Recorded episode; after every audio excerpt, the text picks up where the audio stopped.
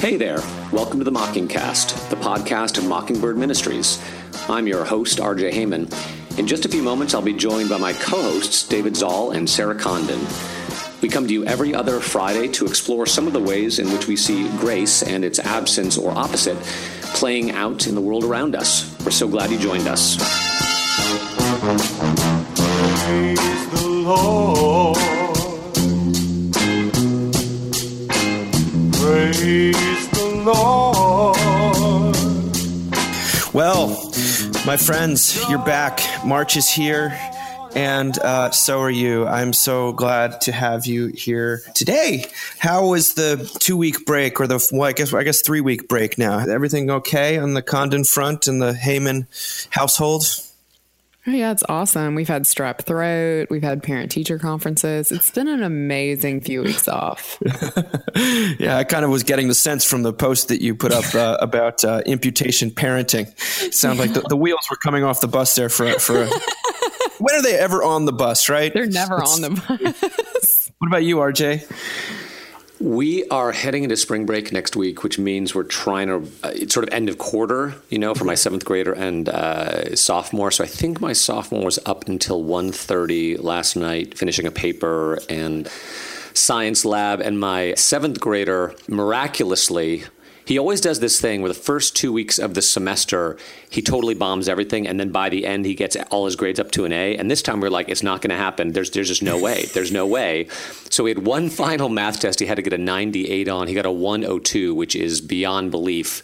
And he just, he has like an 89.7 in math, which rounds up to an A minus. So I'm proud of the kid. But things have been stressful around here. It's you know, late, late nights, early mornings, lots of schoolwork. So that's, but mm. next week is vacation. Praise God. I hope that wasn't too much humble bragging. It might have been. a chip off the old block. We all know how. Uh, Sarah, I think yesterday showed me a test where her son had done so well that she didn't even understand his answer. Yeah, he's in first grade. RJ, you guys clearly are both great parents with wonderful children. Well, I will say yesterday he had an online English test to take, which was grammar, and I thought I was helping him. I think I actually caused him to get two wrong answers because I was misidentifying adverbs. So that was an unhelpful moment. I felt really guilty. He's like, Dad, don't feel bad. It's not your fault. I'm like, Yeah, I'm pretty sure it is my fault. So anyway, It, it was right back then, you know, 10 years ago. This is what the grammar said. Yeah, exactly. Um, oh my gosh, grammar tests were like they. I mean, I remember meeting my teacher, Mrs. Lyles, early in the morning to work on grammar tests that I would literally make 28s on. So anyway, I'm not helpful with grammar or math, by the way. So what do you do for a living, Sarah? Yeah. That you're not good at grammar? I can teach them about Southern literature. That will be my skill set. When they cover that for like two weeks in ninth grade, I'll be like, Perfect. Yeah. Faulkner. You don't forget the 28 you get, do you? no, no. Did either of you guys happen to catch the Oscars broadcast? I did. I raced home. I had to work the 6 p.m. service at church, but I jumped in my car at 7:10, turned on my DirecTV Now on my phone so I could watch it. I missed the kind of opening uh, montage they they always do, but I think I maybe missed one award presentation, but then watched the next three hours compulsively because I like the Oscars. I like the movies. Hmm. Sarah, did you watch? I feel so bad. This is the first year I didn't watch. And like we totally could have. We just, you know, we were going to talk about this piece where, you know, less and less people are watching it. Judge me, but We are. Josh really wanted to watch it. And I was like, I can't handle people getting up and talking about politics for three hours, babe. I just can't do it. And so we didn't watch it. No, I mean, it was also the first year I didn't watch it for a long time. And I don't know if it was even that conscious that I wanted to avoid the virtue signaling or being lectured or it, it was a combination of not having seen a lot of the movies and possibly, you know, I think I really wanted to see that HBO show Divorce that's on that's so good. Like that was on on Sunday night, that and Crashing, and I was more interested in seeing those. And so it's like like you, Sarah, we were almost living out these articles I was reading afterwards because I was more interested in television than in film right now. There was a great Babylon Bee headline which I saw on Facebook, basically about how you know Jimmy Kimmel is lecturing America on you know gender equality when he was a founder of the Man Show, you know, which featured the women like bouncing up and down on the uh, the trampoline, you know, and it's like, oh yeah, remember when Jimmy I Kimmel totally and forgot uh, about that. who was his si- who was his sidekick, who's the big time car guy, Adam You Carolla. Jimmy Kim- Adam Carolla. That's right. They started that show, which was just you know obnoxiously and overtly chauvinistic, and now That you is know ten years later he's the bananas. paragon. Isn't it crazy? It's kind of crazy. crazy. I mean, not that I don't like Jimmy Kimmel, but it's uh, wow. Okay, yeah. Let's let's remember no, for it a does.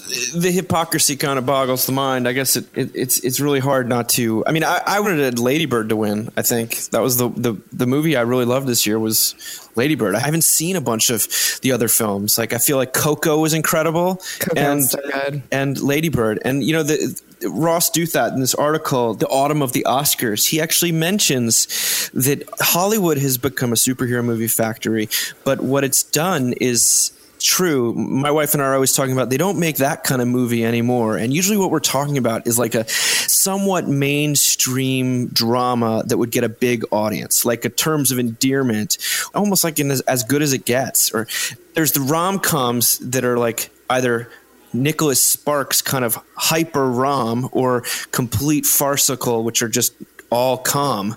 And there's very little, you know, Judd Apatow's about where it meets these days. But you have these superhero movies that then fund the rest of what people want to do. And because not that many movies get made, they tend to be these smaller passion projects, message movies, which naturally become more of a platform for preaching.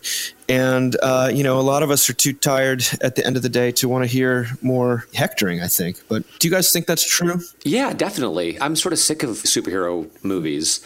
I hate to say this, I really want to see Black Panther. I haven't seen Black Panther yet because I feel like the last few, like I loved Guardians of the Galaxy, but Volume Two was, it was okay. You know, it was okay. And then I feel like the last few big blockbusters that got great reviews on Rotten Tomatoes, I watched and I was like, meh.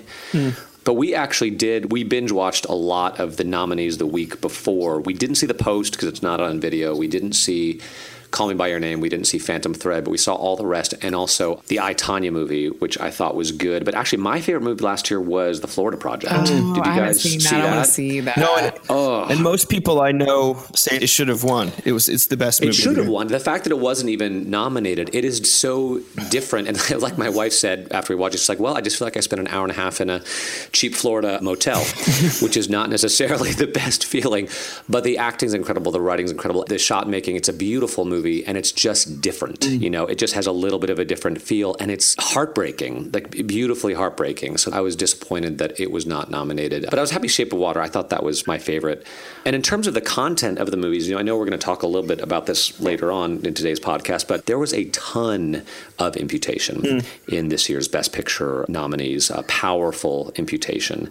And so uh, I thought that was encouraging. I mean, you would know better because I haven't seen enough of them, and I feel like usually I'm. I mean, do you see three billboards? Have you seen three billboards? haven't yet. That's the top of my list is three billboards because I, you know, the amount of people that have said, "Hey, has Mockingbird written about three billboards yet?" It seems to have so much to say. And we had did highlight what Alissa Wilkinson wrote about Flannery O'Connor and kind of some of the grace that sort of comes through hardened people. But it is interesting that it's not just that we want to avoid the self righteousness of a self congratulatory elite, though I think that is a big part of it.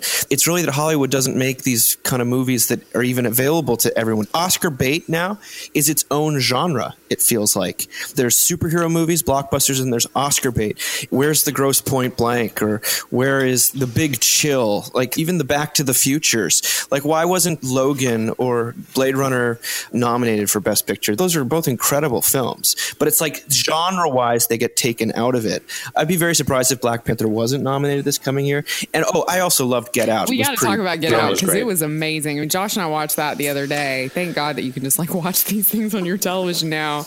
It was incredible. Jordan Peele's mom went to Josh's church in Manhattan, and so we always like like to watch him because she's such a lovely person. And you know, it was also interesting to watch this horror movie about this black guy who gets pulled into this terrifying situation because he's dating this white girl, and to be like, what was Jordan's mom thinking when she was watching this? but anyway, it was yeah, it's a fantastic movie. How about uh, Allison Williams in that movie? Gosh, she's so Oh, my goodness.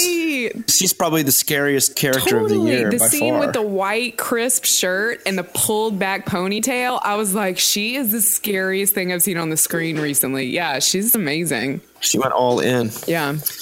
I don't want to give away too much, but in three billboards, there are a number of different moments where one character who has no business showing any love or grace whatsoever and really is totally justified in showing the opposite to another character unexpectedly shows uh, tremendous compassion. That was beautiful. I also thought about, you know, as I was reading some of the articles we're going to discuss today, I perked up during Ladybird when uh, her sort of first boyfriend is up there reading that piece of scripture about Abraham from Genesis, and it, it's about um, you know Abraham believed God and was reckoned to him as righteousness. But the version he reads at his Catholic school actually says Abraham believed God and it was reckoned to him as an act of righteousness, which is a totally different thing, a totally different theology. And I was like, oh, that's interesting. But then, of course, in thinking about that movie and realizing that the whole thing's about imputation, about the daughter wanting her mother to impute righteousness and loveliness to her daughter, and the mom being incapable of doing that. But then, of course, ironically, the character who is able to impute righteousness and loveliness to Ladybird is the nun. Mm you know, who loves the joke about just being married, and at the end says, you know, you you clearly love Sacramento, when the whole thing is actually uh, just about how terrible Sacramento is. Which, uh, you know, being someone who now lives in a city that's universally derided, mm-hmm. I can sympathize mm-hmm. with. You know, no one vacations in Houston. Uh, it's not a hot destination, as they say. But once you get here, it ain't so bad, mm. I gotta say. So there's there's more. I mean, Dunkirk has an incredible moment of imputation when one of the characters is killed by another mm-hmm. one, but is shown mercy. Uh, you know, it killed in a. I mean, it's a, it's a, war movie, so people get killed, but this particular killing is of an innocent. Mm. And, and, sort of uh, stems out of someone's anxiety, and then, it, but another character shows him grace. He, he understands that he can't handle the weight of that particular sin at that moment. So I just thought there was uh, grace and imputation all over the place. Mm. You know, one thing that uh, Bryan Jarrell, our social media guy, was sent me a lengthy article about the jet ski thing that was going on. Jimmy Kimmel at the beginning showed the entire audience this beautiful jet ski with Helen Mirren sort of draped on it like a Vanna White character, and said the person with the shortest speech wins this jet ski, and and is a clever running gag. Though, of course, you wonder what if they had said the person with the shortest speech, we will donate fifty thousand $1,000 to the charity of your choice? Would they just say thank you? And what's more important, that people know that you're enlightened or that you're on the side of the just and the good, or that you actually are on the side of the just and the good? I mean, it's a, I don't want to poo poo everything. People are allowed to have a conscience and allowed to use their platform. It's just that it turns out, like the pulpits around the country, when all you do is talk yeah. about politics, people tune you out. They just stop showing up because because the whole world is talking about politics, and sometimes you just want a story to take you away and to reach your heart, like the ones that like Three Billboards clearly did with you, RJ. But I, I that was the Brian's experiment: is how much money do you think it would cost for people to actually just not give a big speech or say thank you to my mom, thank you to my wife, God bless, or you know, universe be praised, and then kind of get off the stage. Universe be praised.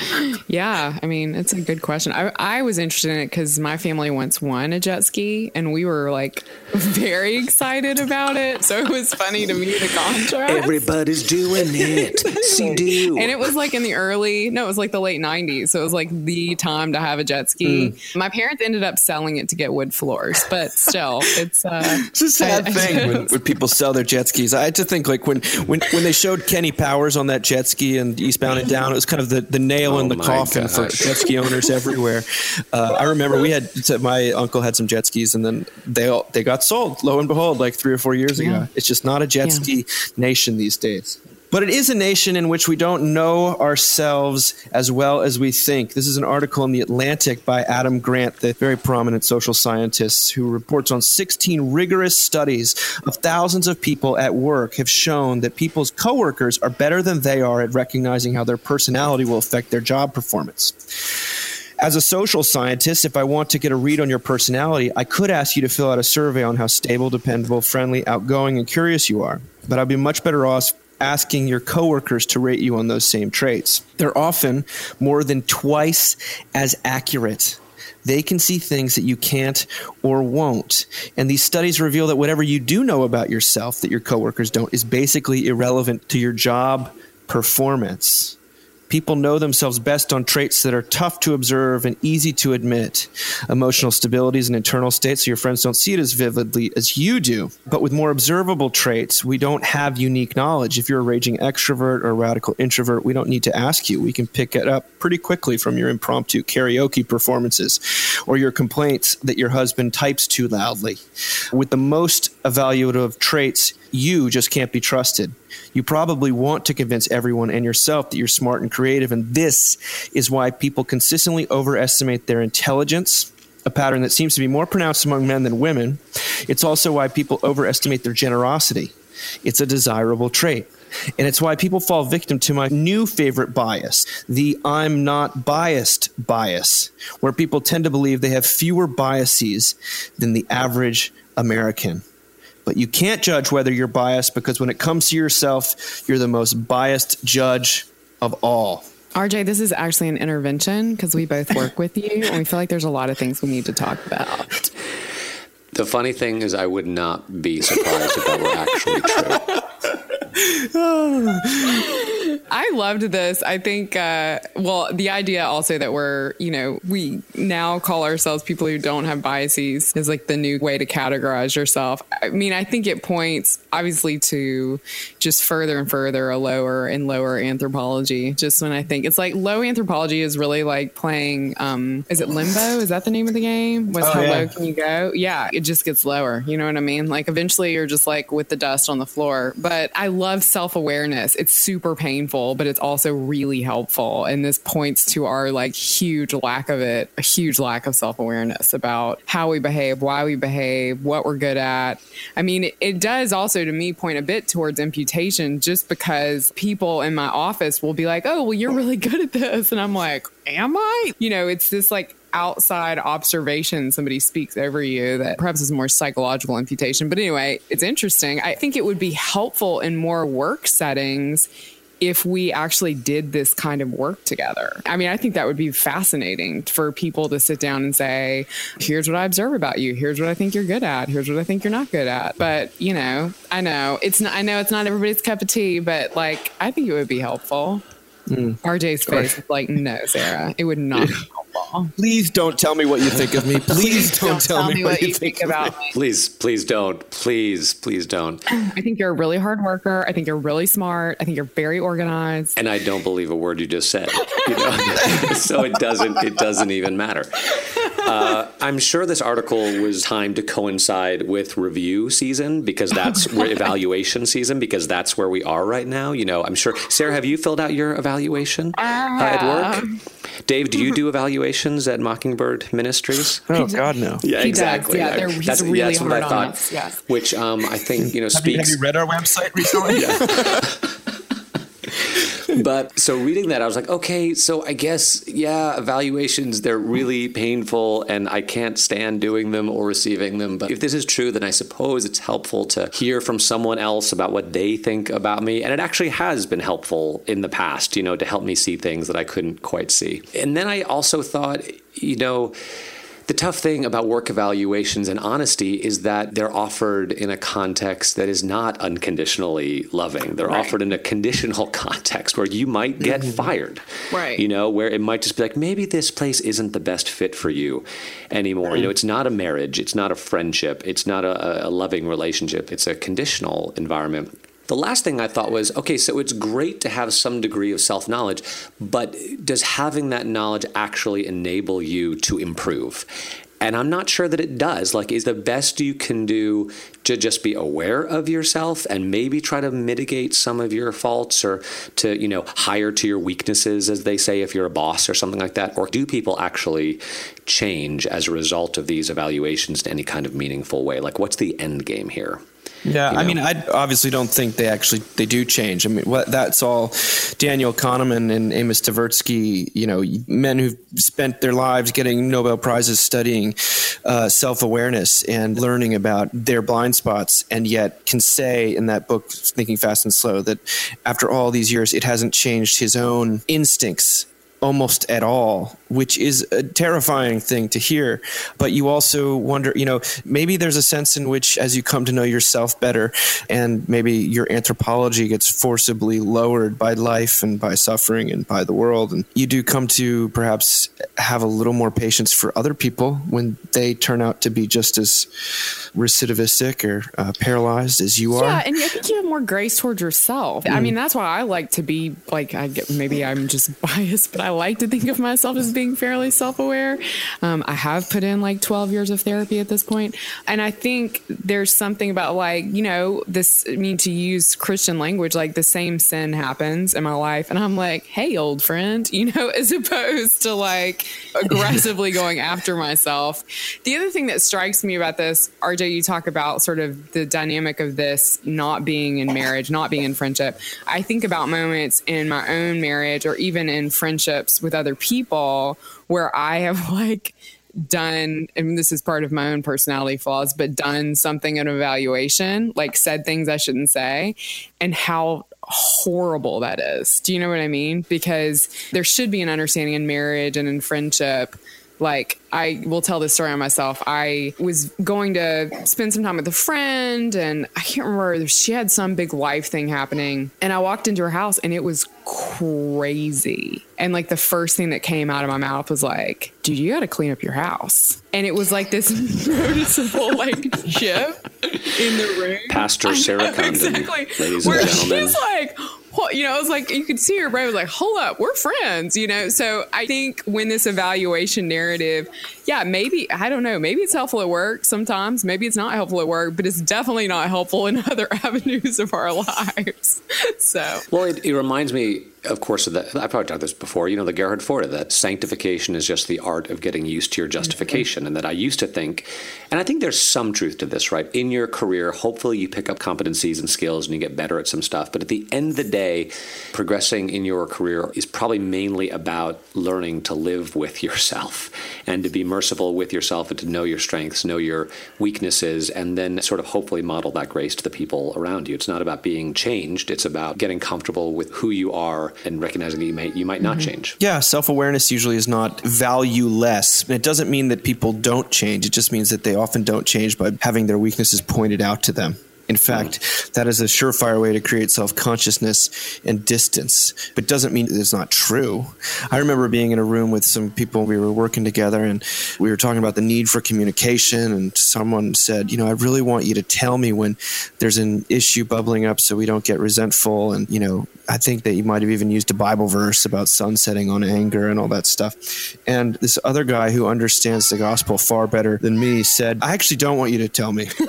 please, please. That's too exhausting. Like, awesome. I, I am making mistakes. All I'm not going to hold you responsible for cataloging my indiscretions. Uh, let God do that. And, you know, if I'm about to step on your neck, let me know. But otherwise, please be easy. Go easy on me. it made me want to work more Yeah. with the person. that's awesome. So. And on the flip side, I remember, you know, five years ago or so when I started in this job, I was maybe in evaluation or maybe just in a conversation talking with my boss. And I said something along the lines of, you know, hey, I know I'm not very pastoral. Like, that's not my gift. I'm not a pastoral person. And he said, Well, actually, you know, RJ, I kind of think you are. And I think you're getting better at that. And I was like, Well, you'll get to know me better and you'll see that I don't actually care about people. But I'll say five years later, I think I'm a little better pastor than I used to be. Yeah, I would never say that you weren't pastoral. That's so interesting. That's your self descriptor. Yeah. It's funny because Sarah, I would never say that you're self-aware. Really? yeah.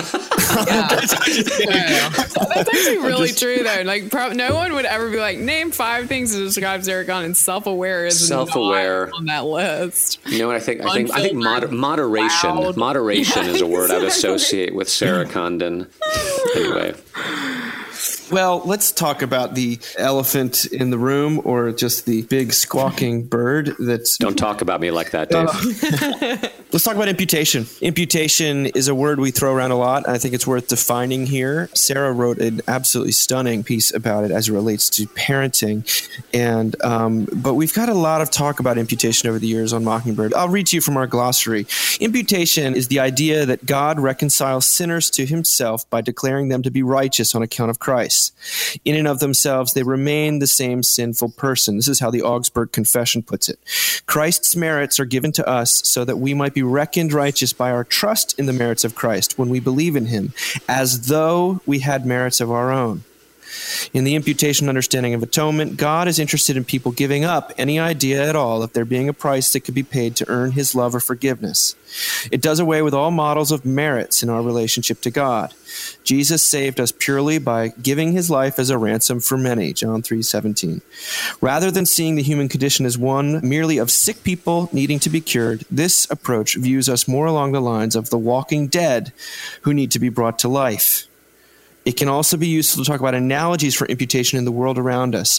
Whenever we are shown love when we do not deserve it, when we are loved by someone right in the middle of our quote unquote unlovability, we see an analogy for imputation, which is love to the loveless shown. Now, we can talk about the difference between the theology and psychology of imputation in a minute, but before we do that, Sarah, can you tell us a little bit, just for those who haven't read it yet, perhaps, about Ruth Graham and what she had to say at uh, her father's funeral? Sure. Yeah. Ruth Graham told this story. It sounds like she's told a lot in her family about being, and I love that she was so much older. So she's an older woman at this point, failed first marriage, starts attending church, moves close to her sister, starts attending church. The pastor there introduces her to this widower and she kind of has like a fast and furious marriage that everyone including her dad billy graham had told her to you know kind of take a pause. No one had told it didn't sound like people told her not to but they kind of told her to take a pause.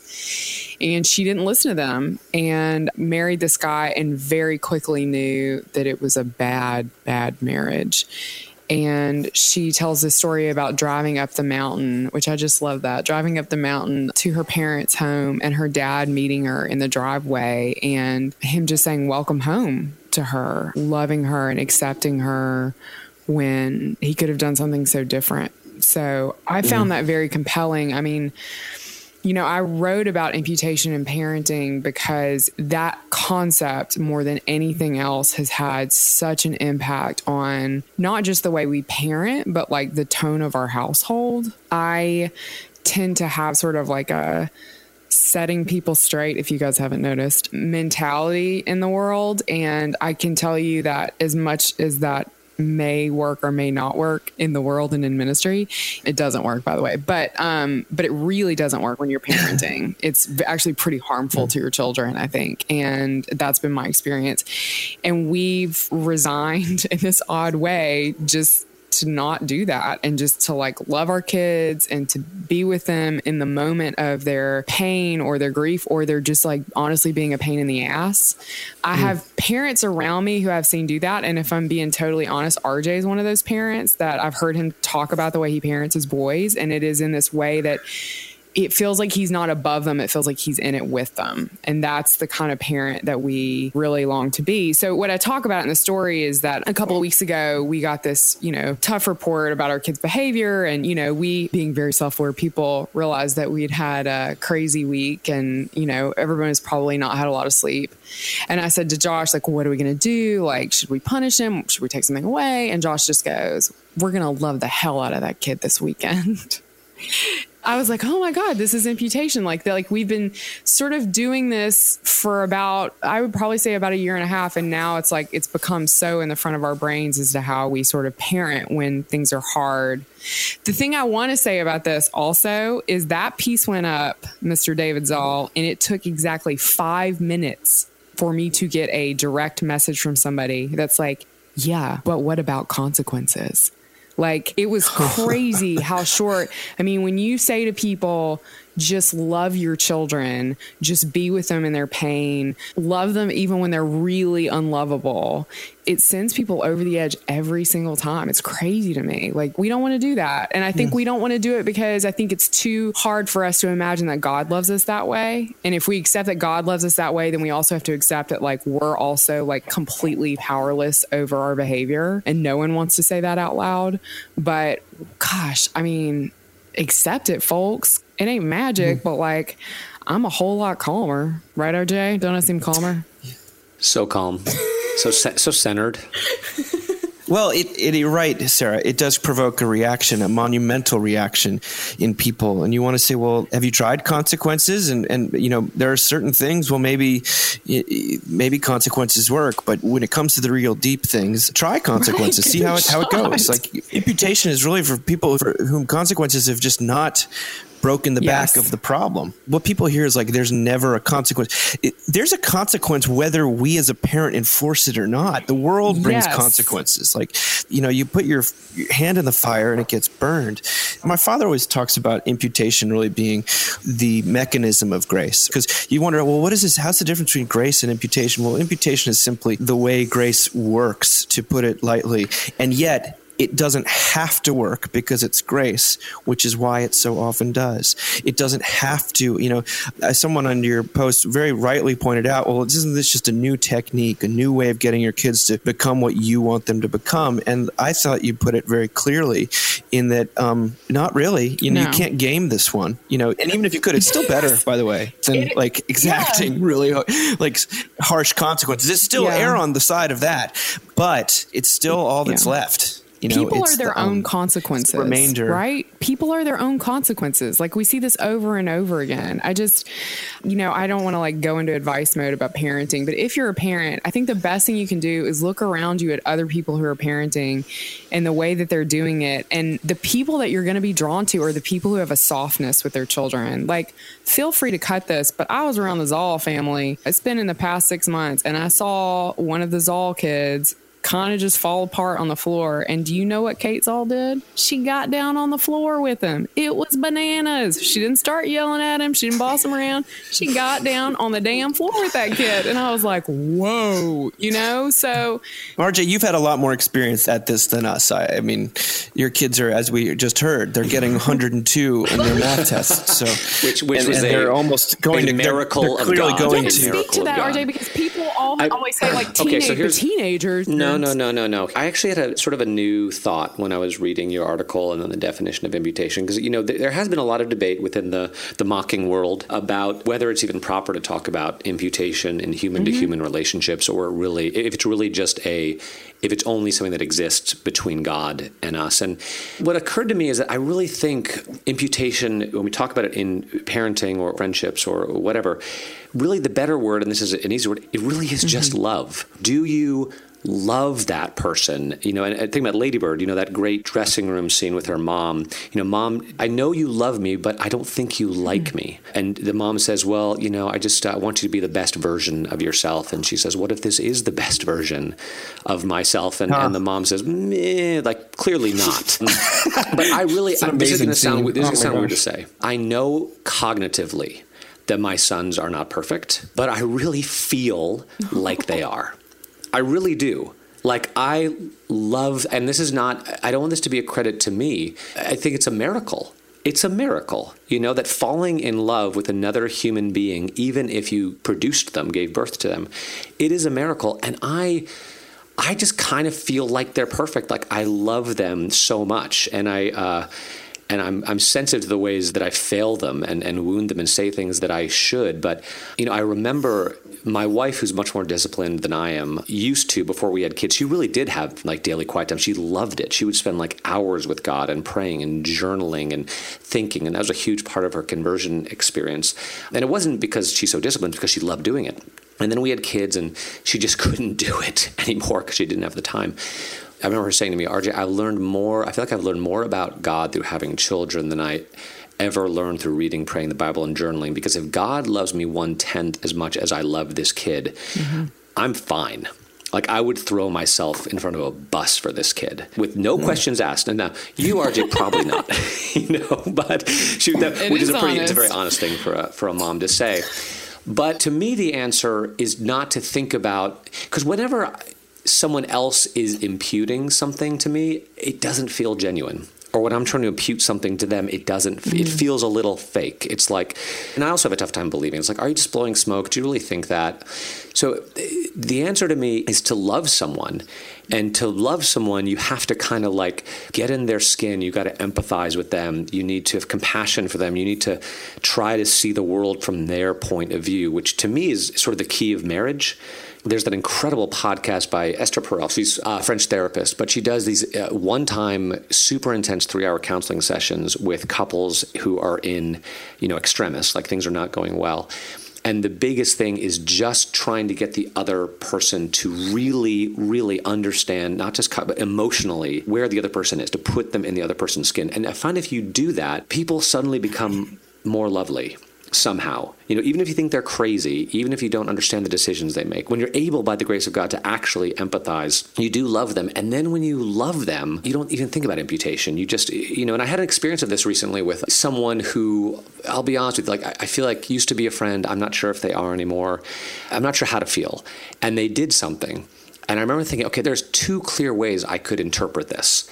And if I loved them, I would give them the benefit of the doubt and think about how they did this because they love me and because their motives are pure and they are trying to do the right thing. If I don't love them and I don't think they're my friend, then I'll just see that I'll just feel like they're trying to sabotage me or be backstabbing or, or so, you know whether or not I was willing to impute righteousness to them was purely a function of how I felt about them. So that's a, a extended monologue. But so maybe actual, genuine, heartfelt, emotional love is the way that you impute. And let's be honest, you know, there are times in our marriages where we look at our spouses and we're like, man, I just. I love the hell out of you, you know, and I, I love that phrase actually, Sarah, because that's true. When you love someone, you actually do love the hell out of them. Yeah. What's that Salisbury? When, you know, when sin departs before your grace, then life and health come in its place. Is is the the lyrics to one of my favorite Christmas carols, the Sussex Carol but there are also moments when you look and you're not loving them, and suddenly everything like you're like doing. your you- teeth are super crooked, you know? yeah, or you're a terrible person. You know, I can't believe you did that. But it really is how you see the situation is purely a function of how you feel Yeah. about that person. Somehow you got to find a way to get your heart right. And I do feel like a lot of marriage is just figuring out, okay, what are those levers we can pull when things get bad to get back to a place of love? Because when you do, then imputation happens naturally, you know, spontaneously. Yeah. So that was my thought. That's an incredible thought. I mean, it's still the great word. It's a descriptive word for what happens and what you're able to do. And it sounds like what happened to Ruth Graham. It sounds like what happened between Sarah and her kid. And it doesn't mean I don't think we we don't police ourselves to that we have the exact right motivation, but we keep this picture in mind of what imputation looks like. That that's the sun around which our stars rotate. A few years ago, Jady Koch he kind of formalized some of what you were just saying, RJ, when he talked about the difference between the theology and the psychology of imputation, because they are analogous. They are analogous, but they're not exactly the same thing. He says they part ways because one is predicated on the presumption that we can change ourselves and choose to view people in different ways, and the other throws us back on the prayer that our hearts, hmm. not our wills, will be changed, and that we will be given to love others even as they are and not as we want them to be. Psychological imputation is the forward thinking projection onto a person or situation in the hopes of, as the article says, in the hopes of changing their behavior for the worse, or should we choose for the better. Theological imputation, on the other hand, from an interpersonal perspective, is what happens when beauty truly falls in love with the beast, who was never a prince, and that doesn't matter in the least. Because none of us are princes.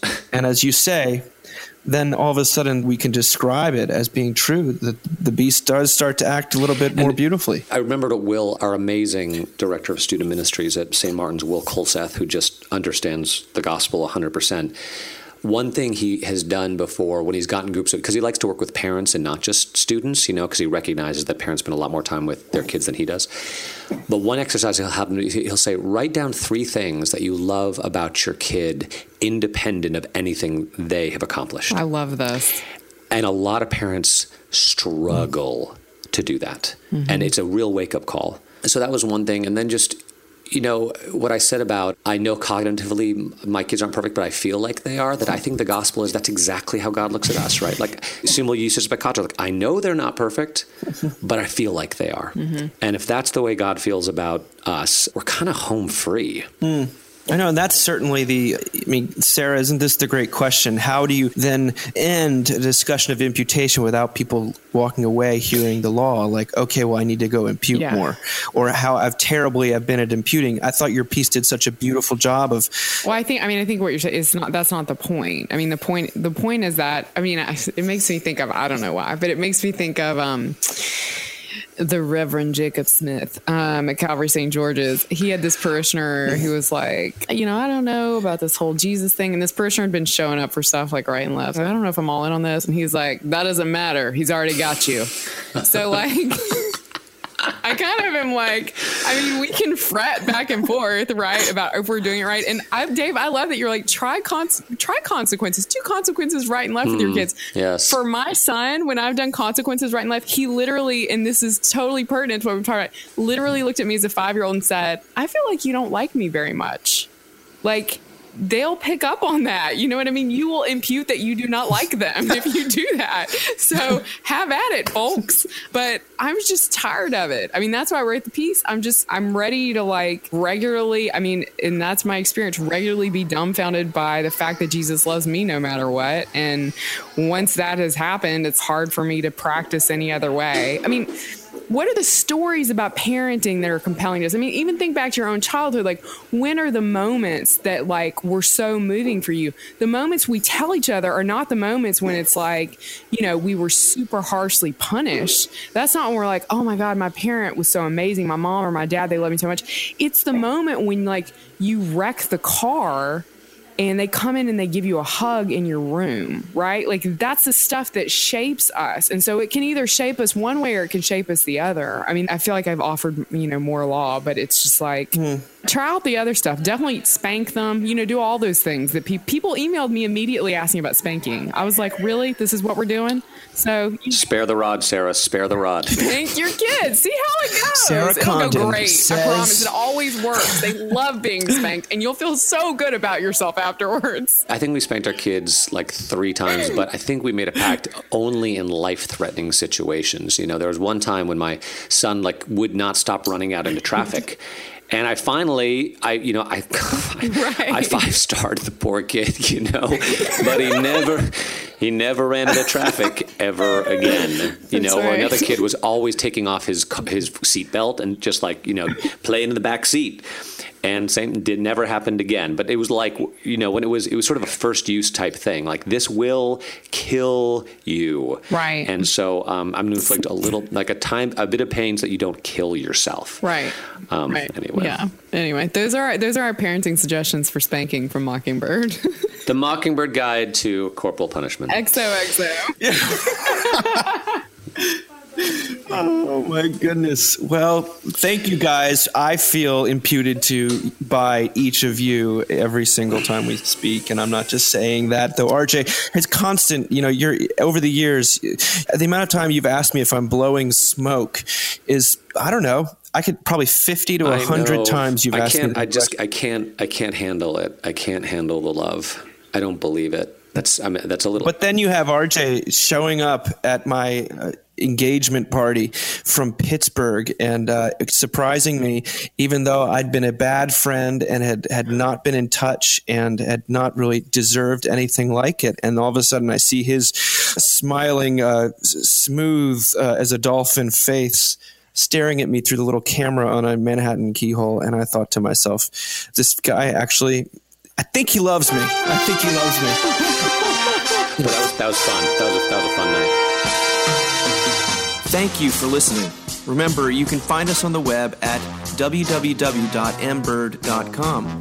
And we'd always love to hear from you at info at mbird.com. Audio production for the Mockingcast is provided by the Narrativo Group, and if you like what you've heard, please do drop over to iTunes and leave us a rating and review.